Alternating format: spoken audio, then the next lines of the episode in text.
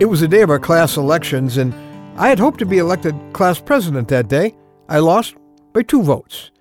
Later, I found out that my girlfriend and my best friend had somehow gotten so busy that day, yeah, they hadn't gotten around to voting. While subsequent events actually showed what better plans God had for that year, I wasn't too happy on that election day. No. Especially with two people who are pretty close to me. Hmm? I'm Ron Hutchcraft, and I want to have a word with you today about the real you lives at home. You know, it hurts when the people closest to you don't vote for you, especially if it's your family. Something's wrong if the people who know you best aren't on a list of people who admire you, respect you, trust you. God seems to think it's pretty important to have your family in your corner. He makes that priority clear even when he's spelling out the job qualifications for those aspiring to spiritual leadership. In 1 Timothy 3, verses 4 and 5, our word for today from the Word of God, here's what he says about spiritual leaders. He must manage his own family well and see that his children obey him with proper respect. If anyone does not know how to manage his own family, how can he take care of God's church? In other words, if a person's having problems in his relationships at home, don't spread that infection to the church. Now, the issue here is really larger than just church leaders. It's just clear that God places a high priority on how each of us is doing with our wife, our husband, our children, our parents.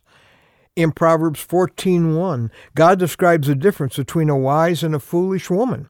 The wise woman builds her house, but with her own hands, the foolish one tears hers down. A woman has incredible power to either build her family up or, or tear them down.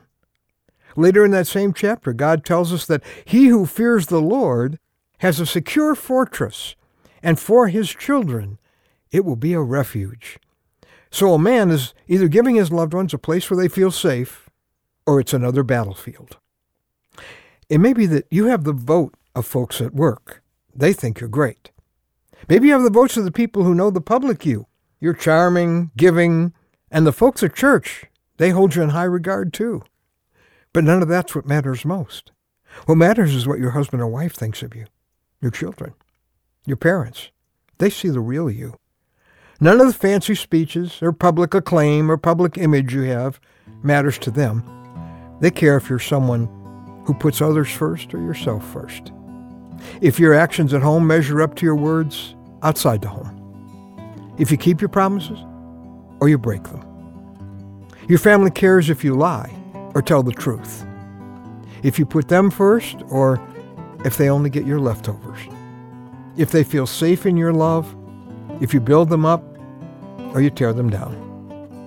And those are things that really matter to God, too. If you want to see what a person is really like, see what their family thinks of them. They know you without the image, without the mask, without the nice speeches.